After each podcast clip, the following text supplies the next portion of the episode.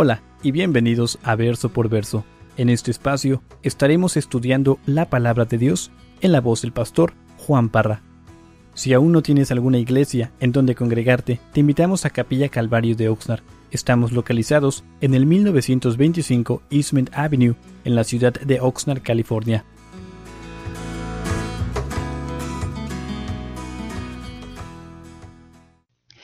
Primera de Corintios capítulo 14 dice el verso 1, dice, seguid el amor y procurad los dones espirituales, pero sobre todo que profeticéis, porque el que habla en lenguas no habla a los hombres, sino a Dios, pues nadie le entiende, aunque por el Espíritu habla misterios.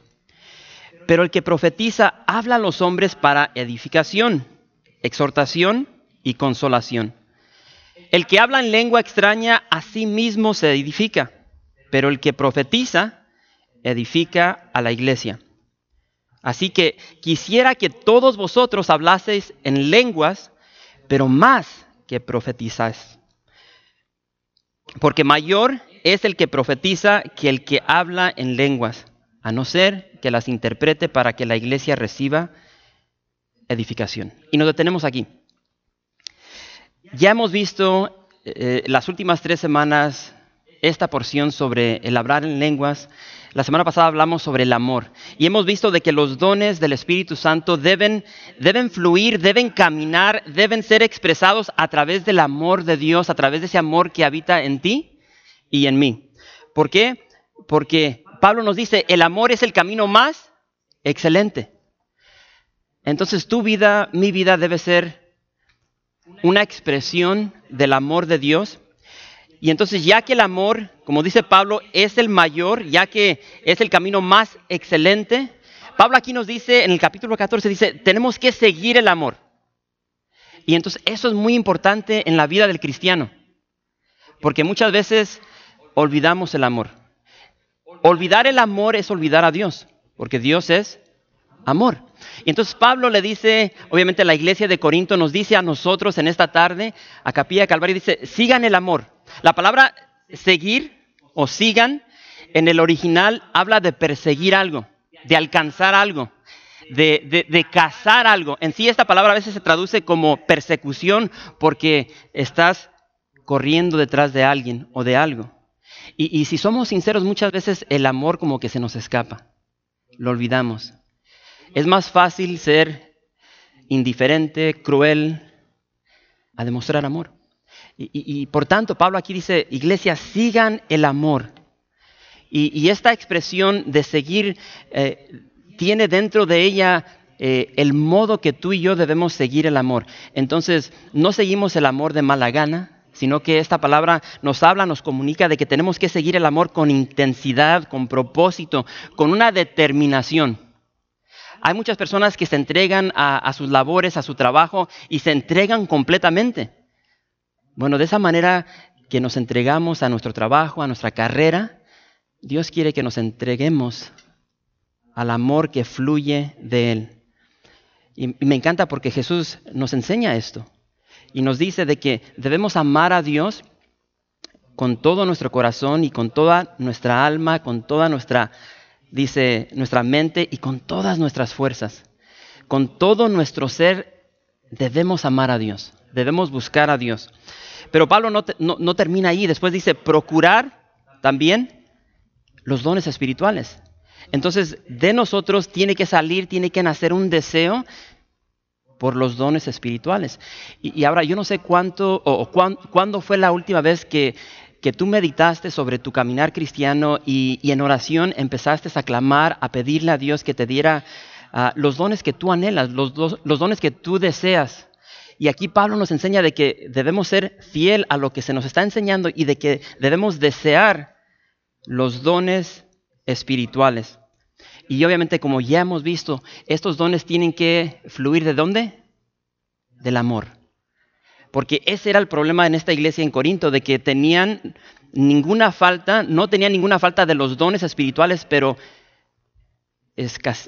eran escas, ¿cómo se dice esa palabra? El amor, el amor era muy escaso. Y entonces vemos la importancia del amor. Pero me encanta porque ahí al final del verso 1 Pablo dice, pero sobre todo, dice que profeticéis. Y ya hemos visto de que la profecía puede o involucra este, acontecimientos del futuro, pero en el contexto del cual Pablo está escribiendo aquí a la iglesia, estamos viendo de que el propósito central de la profecía es comunicar la palabra de Dios. Muy importante. Porque la palabra de Dios va a proveer discernimiento, precaución, corrección, estímulo. Y, y me encanta aquí porque Pablo todo lo establece en un orden. Y obviamente nuestro Dios es un Dios de orden. En la iglesia debe de haber orden. Y aquí Pablo primero dice, lo que, lo que tiene que ser primordial en la vida del cristiano es de que tenemos que perseguir el amor. Y cuando estemos en el amor, de ahí va a fluir lo que Dios, el Espíritu Santo nos da, que es los dones espirituales. Y entonces veamos nuevamente el verso 2. Ahí en el verso 2 dice, porque el que habla en lenguas, muy importante aquí, porque el que habla en lenguas no habla a los hombres, sino a Dios. Pues nadie le entiende, aunque por el Espíritu habla misterios. El don de lenguas es para hablar con Dios. Es lo que nos dice el apóstol Pablo aquí. No es para hablarle al hombre, no es para hablarle a los hombres. El don de lenguas es una oración, es un lenguaje a Dios, no es una voz al hombre. Cuando alguien habla en lenguas, aquí vemos de que solamente Dios puede entender esa lengua, solo que haya interpretación. Ahora, quiero que veamos lo que Pablo dice sobre la profecía, porque nos da este punto y después dice en el verso 3, pero el que profetiza, aquí vemos lo opuesto del don de lenguas. El don de lenguas es para comunicarnos con Dios, pero el que profetiza habla a los hombres. ¿Para qué? Para edificación, exhortación y consolación. Y entonces aquí lo que necesitamos ver es de que la profecía es Dios hablando, en este caso a nosotros. Esa es, es la palabra de Dios hablando a su pueblo. Y entonces dice que la palabra de Dios nos edifica. La palabra edificación es, literalmente significa arquitectura. Está hablando de una construcción. Y es lo que sucede cuando Dios empieza a hablar a su pueblo. Y, entonces necesitamos entender lo glorioso de esto, porque muchas veces llegamos a la iglesia y, y no captamos lo que Dios está haciendo. Porque entre la iglesia está Dios. Y a veces no nos damos cuenta de lo que está sucediendo dentro de la iglesia, no nos damos cuenta de, la dificultad que hay en las vidas de, los hermanos, de las hermanas, la dificultad en, los matrimonios, la dificultad con hijos que se han extraviado. Hay personas que llegan, que, que están desesperados, que no tienen trabajo. O sea, hay tantos problemas. Y llegan a la iglesia buscando escuchar la voz de Dios. Y entonces es glorioso poder ser parte de lo que Dios está haciendo aquí en la tierra y, obviamente eso es glorioso, pero lo más glorioso es de que tú y yo podemos ser parte de esta obra de Dios. De poder ser esos instrumentos que, que Dios va a usar para instruir, para edificar vidas, matrimonios, a esposos, a esposas, a padres, a madres, a hijos, a hijas, solteros. Dios nos da esa dicha, ese privilegio. Y después dice que también eh, la profecía es exhortación. La profecía nos exhorta, nos anima. Yo no sé cuántas veces hemos llegado a la iglesia, o sea, bien aguitados, desanimados, y escuchamos la palabra de Dios y parece que, que el mensaje que escuchamos, como que Dios lo preparó para, para mí y Dios habla con una claridad. Y entonces eh, esta porción de la profecía, esta exhortación, este ánimo es algo glorioso porque obviamente cuando llegamos a la iglesia, lo último que queremos es que el pastor empiece a predicar y nos empiece a desanimar y a decir cosas que no. O sea, la palabra de Dios nos debe exhortar, animar. Yo tengo, ¿ya se fueron los jóvenes? Eh, eh, Misari se metió a jugar baloncesto ahí en la escuela de la iglesia y es malísima. malísima. Voy a ser honesto porque no puedo mentir. O sea, el equipo es malísimo. Son malas.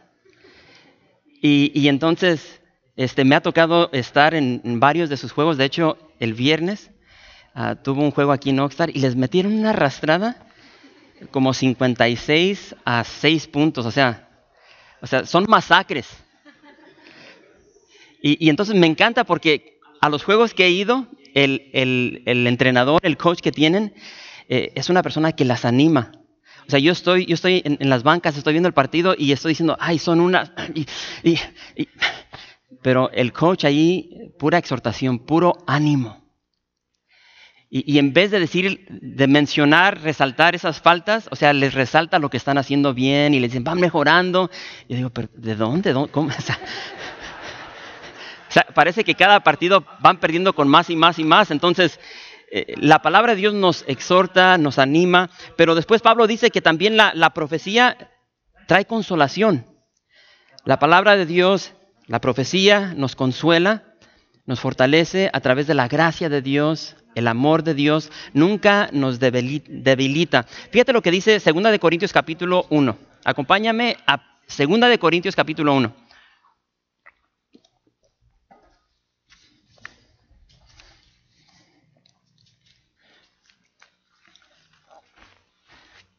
Vamos bien, vamos bien. ¿Están ahí? Segunda de Corintios capítulo 1.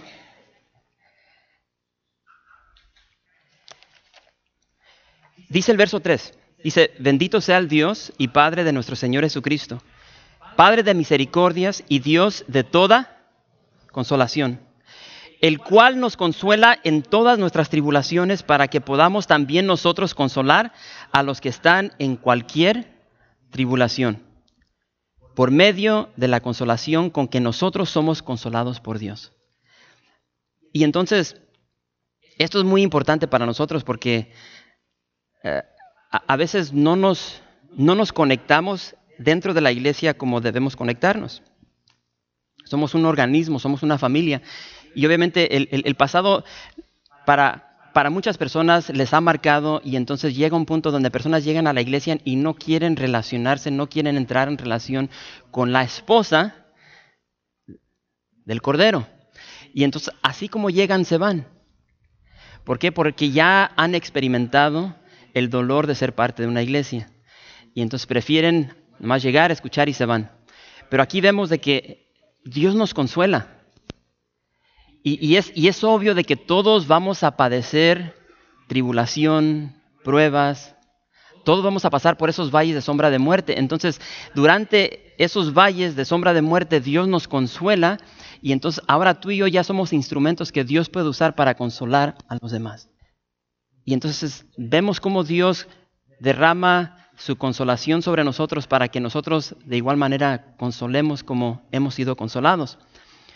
Y entonces regresando al contexto, el que habla en lenguas, Pablo nos está diciendo, solamente se edifica a sí mismo, pero el que profetiza e-, edifica a los demás.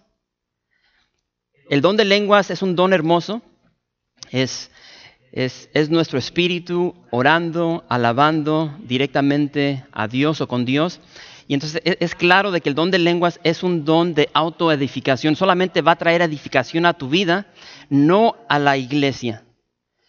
Solamente que haya interpretación. Por eso es tan importante, donde va a haber lenguas, que haya interpretación. Y eso lo vamos a ver el próximo domingo. Pero quiero que veamos nuevamente lo que Pablo dice en el verso 5. Dice Pablo aquí en el verso 5, así que quisiera que? Que todos, que todos vosotros hablases en lenguas, pero más que... ¿Por qué? Porque mayor es el que profetiza que el que habla en lenguas, a no ser que las interprete, para que la iglesia, la congregación, nosotros, reciba edificación. Pablo dice, yo quisiera que todos ustedes hablaran en lenguas. Yo quisiera, yo desearía, yo, a mí me gustaría, a mí me encantaría de que todos ustedes hablaran en lengua, les está diciendo a la iglesia ahí en Corinto. Y entonces vemos de que Pablo no tiene ningún problema con el hablar en lenguas, no tiene ningún problema con este, con, este don que el día de hoy ha sido muy controversial dentro de la iglesia. Él no tiene ningún problema con este don. Él dice, yo quisiera que todos ustedes hablaran en lenguas, pero prefiere, dice, yo quisiera más que todos ustedes profetizaran para la edificación de la iglesia. Entonces vamos a ver ahorita cómo Pablo va a empezar a describir el don, la importancia del don de lenguas, cómo se ve, cómo funciona. Entonces, en el verso 6, 1 de Corintios capítulo 14, verso 6, vamos a leer hasta el verso 20. Y dice así. Dice, ahora pues, hermanos, si yo voy a vosotros hablando en lenguas, ¿qué os aprovechará si no os hablare con revelación o con ciencia o con profecía o con doctrina. Ciertamente las cosas inanimadas que producen sonidos, como la flauta o la cítara, si no dieren distinción de voces, ¿cómo se sabrá lo que se toca con la flauta o con la cítara? Y si la y si la trompeta diere sonido incierto, ¿quién se preparará para la batalla? Así también vosotros, si por la lengua no dieres palabra bien comprensible, ¿cómo se entenderá lo que dices? Porque hablaréis al aire. Tantas clases de idiomas hay, seguramente en el mundo, y ninguno de ellos carece de significado. Pero si yo ignoro el valor de las palabras, seré como extranjero para el que habla, y el que habla será como extranjero para mí. Así también vosotros, pues que anheláis dones espirituales, procurad abundar en ellos para edificación de la iglesia.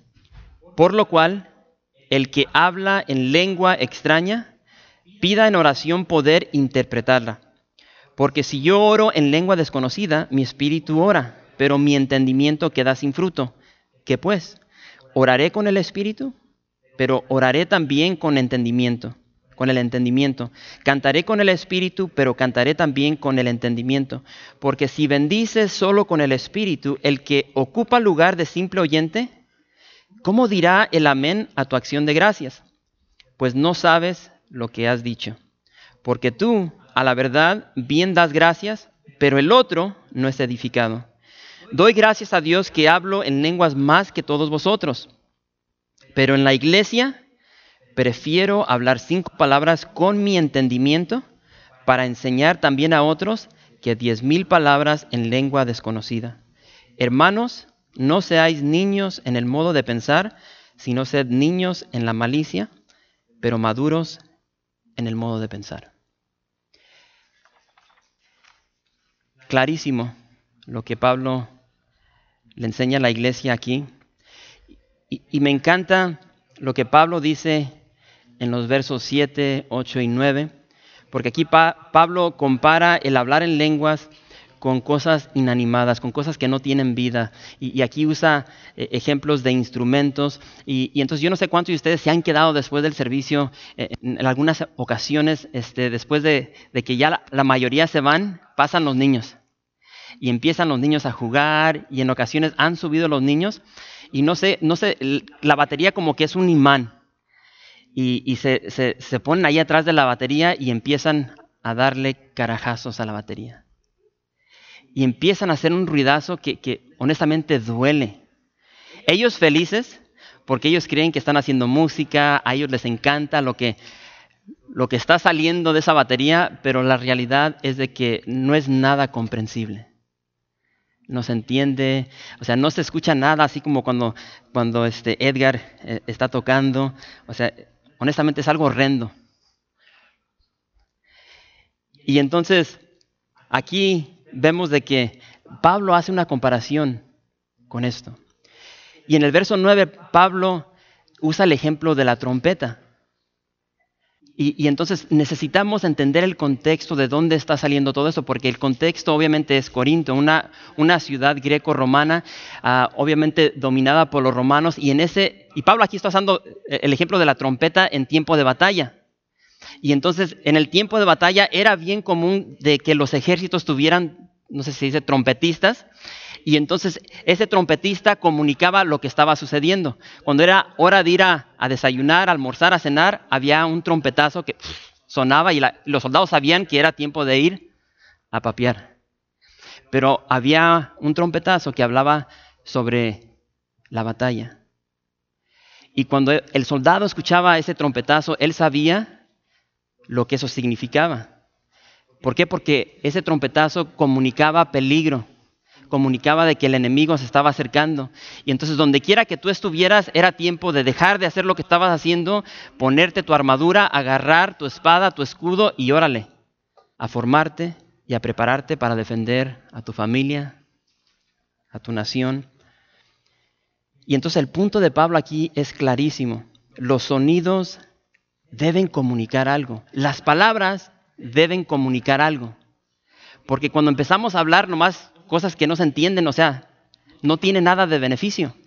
Yo cuando, en tres meses vamos a salir para Israel y cuando vamos ahí en el autobús, o sea, eh, el chofer con el guía están hablando en hebreo y, no entiendo nada.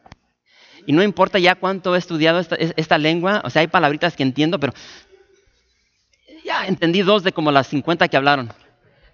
Y me quedo igual. Y, es como dice aquí Pablo, yo soy un extranjero para ellos, así como ellos lo son para mí. Y repito, las palabras comunican algo. Y, así son las lenguas. Eh, cuando uno está hablando en lenguas, está hablando palabras incomprensibles. Y por eso dice ahí en el verso 9, dice, fíjate cómo dice el verso 9, así también vosotros, dice, si por la lengua no dieres palabra bien comprensible, ¿Cómo se entenderá lo que dices?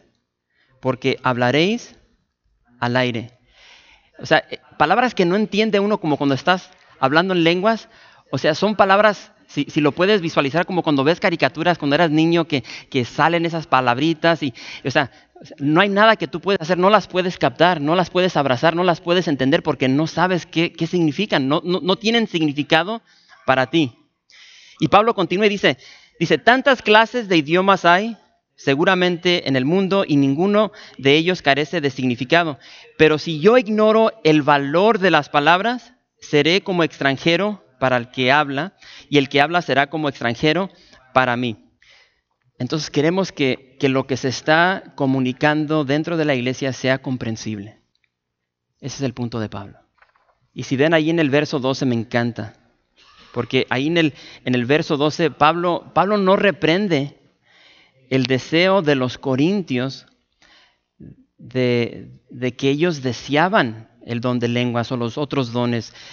Pablo no reprende eh, de que ellos querían procurar los dones espirituales, tal como Jesús no reprendió a sus discípulos cuando llegaron a, los discípulos a Jesús y, le preguntaron, Señor, eh, ¿quién es el mayor en el reino. Bueno, fíjate, Mateo, acompáñame Mateo, porque me encanta esta historia. Mateo capítulo 18.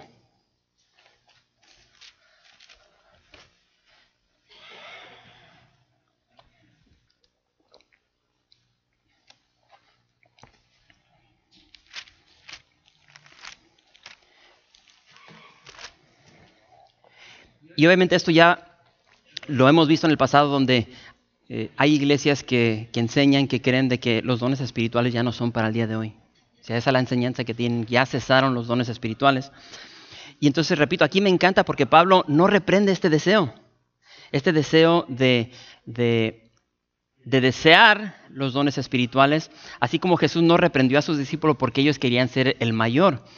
Y entonces allí en el capítulo 18 dice, en el verso 1 dice, en aquel tiempo Dice, los discípulos vinieron a Jesús diciendo, ¿quién es el mayor en el reino de los cielos? Ellos están interesados en ser el mayor, el número uno, el principal. Solamente mis chicharrones truenan. Verso 2, y llamando Jesús a un niño, lo puso en medio de ellos y dijo, de cierto os digo que si no os volvéis y os hacéis como niños, no entraréis en el reino de los cielos. Así que cualquiera que se humille como este niño, ese es el mayor en el reino de los cielos. Y cualquiera que reciba en mi nombre a un niño como este, a mí me recibe. Entonces Jesús, en pocas palabras, ese deseo que los discípulos tenían para ser el mayor, o quieren ser el mayor, o que esta es la forma de ser el mayor. Humíllate como este niño. Y muchos no se quieren humillar. Eh, Jesús no reprende el deseo de ser el mayor, como Pablo no reprende el deseo de yo quiero el don de lenguas.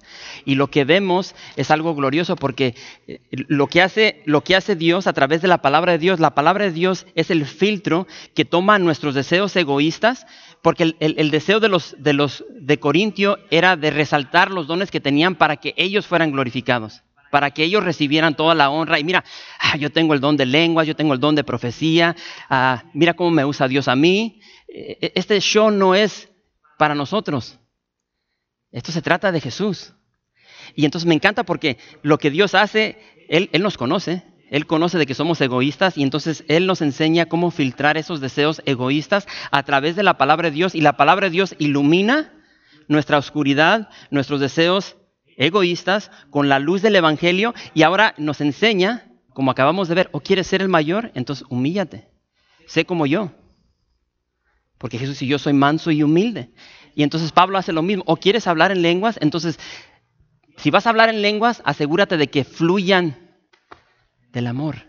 Y no solamente eso, sino que es esta enseñanza a través de la palabra de Dios que ubica la iglesia con los dones espirituales en cómo se deben practicar. Y, no es para nuestra edificación, no es para nuestra gloria, es para la edificación de la iglesia y para la gloria de Dios. Y entonces e, eso es lo hermoso de la palabra de Dios, porque hay muchas iglesias, honestamente, que, que no ponen en práctica lo que está en la palabra de Dios, entonces hay un desorden dentro de la iglesia, porque no están practicando los dones como Dios lo ha establecido en su palabra. Pero para, para cerrar aquí, o sea, la meta final. Y, esto es lo que Dios nos quiere hablar en esta noche. La meta final aquí de lo que Pablo está diciendo. Pablo dice, lo mejor es que el cristiano profetice. Eso está claro. Dice, yo hablo más lenguas que ustedes, el don de lenguas es algo glorioso, pero saben una cosa, la profecía es mucho mejor, es el camino más excelente. ¿Por qué? Porque el que profetiza es mayor. Pero sí, pero ¿por qué? Porque edifica la iglesia, edifica la esposa. No estas paredes, nosotros. Y entonces, si la meta final es la edificación de nosotros, de la iglesia, hay preguntas que nos tenemos que hacer. Y son preguntas personales, preguntas que, que a veces no queremos hacernos, pero debemos hacernos. Y entonces, a la luz de lo que Pablo está diciendo aquí, tú y yo tenemos que preguntarnos, ¿qué estoy haciendo con el don o con los dones que Dios me ha dado? ¿Qué estoy haciendo yo como arquitecto lleno del Espíritu Santo para la edificación, para la construcción de la iglesia? E, e, esta no es una reprensión solamente de Pablo hacia la iglesia de Corinto, mira, lo están haciendo mal, no, no. O sea, e, es, es una enseñanza. Y la enseñanza es de que Dios nos ha dado mínimo un don a cada uno de nosotros. Algunos tienen más que uno, pero la pregunta clave, la meta es, ¿qué estoy haciendo con ese don que Dios me dio para la edificación de la esposa de Cristo? ¿Qué estoy haciendo para exaltar, para animar a la iglesia? Y déjame decirte, es, bien difícil eh, eh, edificar, exhortar, animar al cuerpo si nomás llegas y te vas. Solo que lo estés haciendo eh, en, citas, sales a tomarte un café, pero típicamente eh, eh, esa exhortación, esa edificación sucede aquí. Y a mí me encanta después de los servicios ver a las personas que se quedan, empiezan a hablar, se empiezan a exhortar, se empiezan a consolar, como vamos a ver ahorita en un momento, empiezan a edificarse el uno por el otro, están orando aquí en el, en el santuario, en los pasillos, en el salón de compañerismo. Por igual, ¿qué estoy haciendo para, para consolar a aquellas personas que necesitan ser consoladas? Y déjenme decirle una cosa, dentro de la iglesia, eh, eh, el, labor de la iglesia disminuye, como no se pueden imaginar, cuando todo el cuerpo está haciendo esto. Y entonces es bien difícil, muchas veces ah, cuando uno eh, está cansado, fatigado y, y hay necesidad, ya no puedes ayudar. Y es tan hermoso saber de que hay una iglesia detrás de las escenas que están edificando, exhortando y consolando a la esposa de Cristo. Y, entonces toda la porción que acabamos de leer, el resto de estos versos, ah, ya los hemos estudiado hace un par de semanas, son entendibles, ah, pero quiero recalcar el punto de Pablo. Y el punto de Pablo es de que en la iglesia es más beneficioso hablar palabras entendibles para la edificación de, la iglesia.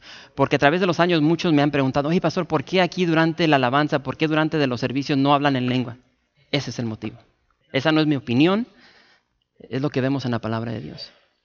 Porque dentro de muchas iglesias se acostumbra de que durante la alabanza, incluso durante la predicación, hay personas que se levantan y empiezan a hablar en lenguas. ¿Es malo hablar en lenguas? No, lo acabamos de ver. Es algo que Pablo dice. Yo quisiera que todos ustedes, todos ustedes hablaran en lenguas. El problema es cuando no lo hacemos en el orden establecido por Dios. Y entonces, repito, hablar en lenguas es, solo poner sonidos en el aire, dice Pablo. Ah, no son palabras que llegan al corazón. Tiene que ir acompañada con interpretación. Y entonces, repito, los de Corintio, dice aquí Pablo, que actuaban como niños, eran egoístas, inmaduros. ¿Por qué? Porque buscaban edificarse solamente a ellos mismos. Ellos buscaban su propia gloria. Y entonces Pablo les exhorta a crecer, a madurar en su modo de pensar que al practicar el don de lenguas fueran de bendición a toda la iglesia. Ese es el punto. Dejen de ser egoístas, dejen de solamente edificarse a sí mismos. Dentro de la iglesia mejor hagan lo posible para edificar a todo el cuerpo. Que, que sus lenguas den fruto para la gloria de Dios y para la edificación de la iglesia para que los hermanos puedan decir amén a lo que estás diciendo. Y entonces en esta, en esta tarde, mi, mi deseo, mi oración, mi exhortación para todos los que estamos aquí es de que vivamos nuestras vidas de tal manera que las vidas de los demás, que las, que las vidas de nuestro prójimo sean edificadas, fortalecidas, exhortadas, animadas, consoladas por la forma que tú y yo vivimos. Y Estoy viendo a mi hermano Nicho. Nicho, no sé si recuerdas esto, pero hace, años, años, años atrás, ah, me regalaste algo. Y a veces personas... Curioso porque hoy está Ofelia, voy a, se me viene algo a la mente. Pero me regalaste algo que tal vez para ti fue bien insignificante que fue de gran bendición a mi vida. Y entonces durante esta semana, mientras compartía, mientras estudiaba, este, vi este regalo que me diste. Y no sé si te recuerdas, es un, es un marco que tenía una oración. Y quiero que me habías dicho, oye, me la encontré en una yardita y la compré, pensé en ti y te la di. No sé si ubicas ese, ese día, pero la tengo ahí en mi oficina. Y entonces quiero compartir con ustedes esa oración. Entonces quiero que me acompañes a Primera de Corintios. Perdón, Primera de Crónicas.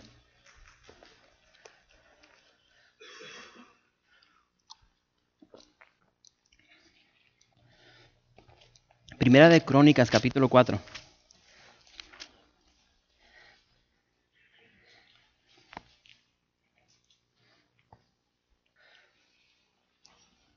¿Están ahí?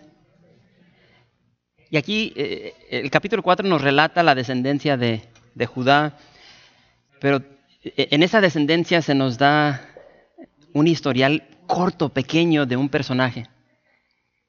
Y dice en el verso, vamos a empezar en el, verso 9 porque nos da eh, algo, una información que tal vez no nos sirve de nada.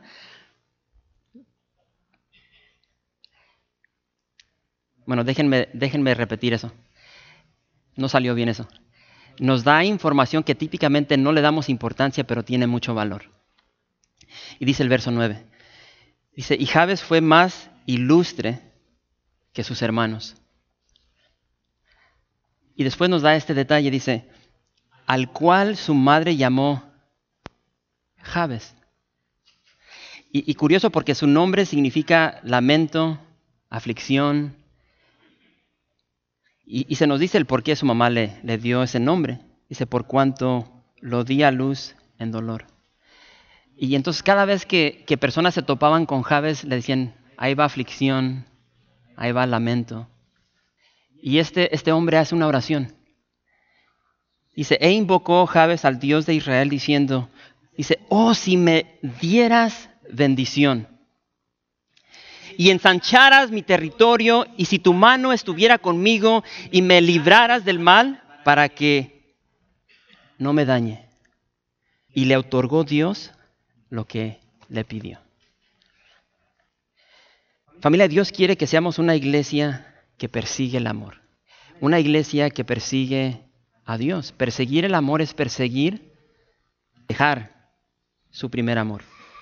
No dejemos el amor, no dejemos nuestro primer amor, no dejemos a Dios. Seamos una iglesia que persigue el amor, una iglesia sin falta de ninguno de los dones como vimos en 1 Corintios capítulo 1, una iglesia que ame el conocimiento que proviene de Dios, una iglesia que ame la palabra de Dios, que estés en la palabra de Dios día tras día, que tú busques tu maná diario, no una vez por semana, diario, que seamos una iglesia que da mucho fruto y que nuestra oración sea así como la de Javes, que oremos que Dios nos bendiga, que Dios ensanche el territorio de nuestras vidas individuales, porque al ensanchar el territorio de nuestras vidas individuales, está ensanchando, o sea, nuestras vidas matrimoniales, familiares, y traemos a nuestra familia, nuestro matrimonio, a la iglesia. Entonces la iglesia ahora se empieza a ensanchar.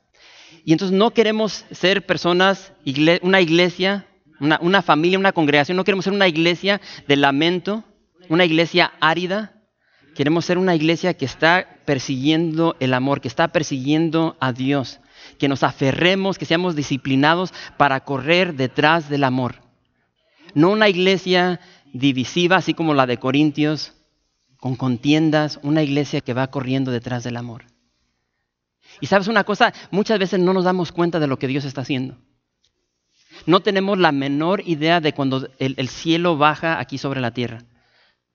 Y, entonces eh, eh, en esta noche, o sea, una persona que nos está acompañando, Ofelia, este, e, esta es la hermana que me compartió el Evangelio hace 22 años.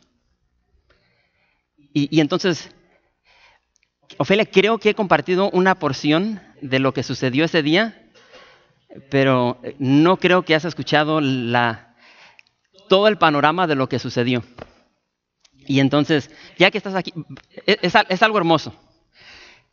Hace 22 años, tenía 20 años, y, era una persona honestamente sin futuro. Estaba muerto en mis delitos, en mis pecados. Este, era una persona esclavizada a tantas sustancias. He compartido que era una persona esclavizada a la pornografía, y era una persona que ocultaba bien el dolor, el vacío que había dentro de mí. Y, entonces no había nada en este mundo que podía satisfacer ese vacío que había dentro de mí. Y entonces yo llego a trabajar en esta fábrica, allí en Camarillo. O sea, e, esa es otra historia de cómo Dios obra para que yo deje un mejor trabajo y me vaya a, aquí a, Harbor Freight. Y entonces allí trabajaba Ofelia y, entonces Ofelia no andaba pescando mi vida. Ella andaba detrás de una compañera de trabajo, una amiga mía, Beatriz. Y entonces eh, e, ella eh, le está evangelizando, le está compartiendo las buenas nuevas de que Dios la ama. Y entonces yo soy un, yo soy la definición de lo que es ser un mundano pecador. Y entonces, para recortar la historia, este, Ofelia un día, o sea, no voy a compartir lo que yo le decía a Beatriz detrás de tus espaldas, pero un día, un, día, este, Ofelia le, da, le da una bolsa de papel, este, esas bolsitas donde metes tus, uh, tu lonche para dársela a tus hijos o a tu, a tu esposo, y, y dentro de esa bolsa había una revista del Rey de Reyes. Y entonces este, yo, andaba en una de las líneas y Beatriz iba caminando con esta bolsa y le digo, oye Beatriz, ¿qué traes ahí? Dice, ah, es que Ofelia me dio, no sé, algo de su religión. Y esto fue lo que le dije, ah, esta vieja loca. Dije, Beatriz, dame eso y ahorita, lo, ahorita la tiro. Y agarro esa bolsa, me la meto en una bolsa y sigo trabajando. Y los viernes, si recuerdas, se acostumbraba de que anunciaban de que íbamos a irnos temprano porque no había mucho trabajo. Y entonces yo llevo esta bolsa con la revista, un, tratado de Rey de Reyes en mi bolsillo de atrás y empiezan a anunciar de que ya nos vamos a ir. Era como mediodía. Y, y entonces yo bien contento, ¿por qué? Porque era viernes. Y ese viernes íbamos a salir para Tijuana con mis mejores dos amigos acostumbrábamos ir a Tijuana a... ¿Sí? A los clubs nocturnos, a fornicar. Y lo que tienes que entender para que entiendas qué perdido estaba, yo me acababa de casar. Yo estaba perdido. Ese era el estilo de vida que yo vivía. Hay muchas cosas que mi esposa no sabe de mí y nunca las va a saber. Y, entonces anuncian eso, órale, vámonos a la casa. Y llego a la casa, me empiezo a desvestir porque ya salimos temprano, vámonos a Tijuana. Y, y entonces me empiezo a desvestir y tengo esta bolsa. Me la saco y empiezo a leer esta revista. Para cuando me di cuenta ya me he pasado dos horas. Y Dios estaba hablando a mi corazón y todo lo que yo anhelaba todo lo que yo necesitaba dentro de mí para que llenara este vacío que había dentro de mí, ahora se estaba llenando. Y, entonces, ahí en mi cama estaba... Eh, eh, eh, hoy tenemos teléfonos inteligentes. Hace 22 años no existían estas mugreras. Y, ahí en mi cama estaba... estaba ¿quién, ¿Quién recuerda los beepers? Estaba mi beeper sonando y sonando porque mis amigos, ¿qué onda? ¿Dónde estás? Y es para que ya estuvieras listo. Y no fui. Y, yo, dentro de mí había una desesperación, una desesperación porque llegara lunes, porque quería llegar con Ofelia y decirle, Ofelia, eh, explícame esto. Yo quiero, yo quiero a, a este personaje. Y, entonces se me hacía una eternidad que llegara lunes. Y empecé a leer esta revista, la acabé, la volví a leer. Y entonces, después ya regreso al trabajo. Y entonces les digo todo esto porque, repito, muchas veces no nos damos cuenta de lo que, de lo que Dios está haciendo a través de nuestra fidelidad, a través de nuestra obediencia, cuando tú le compartes algo a una persona. Y entonces esta mujer invirtió en este bueno para nada meses Ofelia, yo nunca te he dicho esto, pero yo anhelaba que llegara eh, cuando nos daban eh, el descanso, break, el lonche, y recuerdo cuando nos sentábamos ahí debajo de esas máquinas y me sentaba en, los cajoncitos que había y llegabas con tu bolsillo y sacabas esa, esa Biblia desgastada, toda marcada, y a veces cargabas cantos que Dios te daba y me los cantabas, y dentro de ese bolsillo empezabas a sacar fruta porque nunca llevabas comida, pura fruta. Y, entonces, básicamente, lo que, lo que estamos viendo es lo que tú hiciste en mi vida. Me disipulaste por meses, me exhortaste, me animaste, me consolaste. Y, en esa exhortación, porque esto, esto duró meses, y recuerdo que me dijiste, tío, que Juanito ya estuvo bueno, tienes que ir a la iglesia. Esta no es la iglesia. Y recuerdo la primera vez que llegué al centro evangelístico y, y, entonces, hablando de lenguas, la primera experiencia que tuve del centro evangelístico fue de que, ¿qué onda? ¿Qué es esto? ¿Por qué? Porque allí hablaban en lenguas. Y, entonces, eh, para un católico, o sea, eso, yo nunca había visto eso. Pero la fidelidad de esta mujer, su obediencia, esa semilla que, que ella plantó hace 22 años, Ofelia, este es el fruto. Este es el fruto. Entonces, ah, y, obviamente eh, en nuestro caminar cristiano a veces no vemos el fruto, pero lo vamos a ver en el cielo. Y, Ofelia, o sea, eh, eh, hay tanto que, que esa obediencia, esa fidelidad, esa edificación que invertiste en mí, que ha marcado mi vida, mi, matrimonio, mi familia, esta iglesia. De aquí ha surgido Capilla Calvario Santa Paula, Capilla Calvario Thousand Oaks, y, y, los mensajes aquí se están expandiendo por todo el mundo porque fuiste fiel. Y entonces, no, eh, familia, muchas veces no entendemos lo que Dios puede hacer en nuestra vida si solamente somos obedientes y fiel a lo que Él pone delante de nosotros. Y entonces con eso ah, le voy a pedir al grupo que pase y, con, con, eso en mente que lo que hemos visto en esta noche nos, nos anime, nos exhorte a ser fiel a lo que Dios ha depositado en tu vida, en mi vida. Repito, tal vez nomás es un don, tal vez son varios dones. Ponlos en uso, practícalos de acuerdo a como hemos visto en la palabra de Dios, con una finalidad, de que Dios sea glorificado y que la iglesia sea edificada. Dios glorificado, iglesia edificada. Gracias por visitar calvariooxnar.org. En este sitio web podrás encontrar información fresca cada semana, como los servicios previamente grabados, los cuales están disponibles para ti para que los puedas escuchar en cualquier momento. Estamos seguros que este material será de gran edificación espiritual para tu vida y para tu familia. La visión de Capilla Calvario de Oxnard es ser como Jesús, aprendiendo y viviendo la palabra de Dios.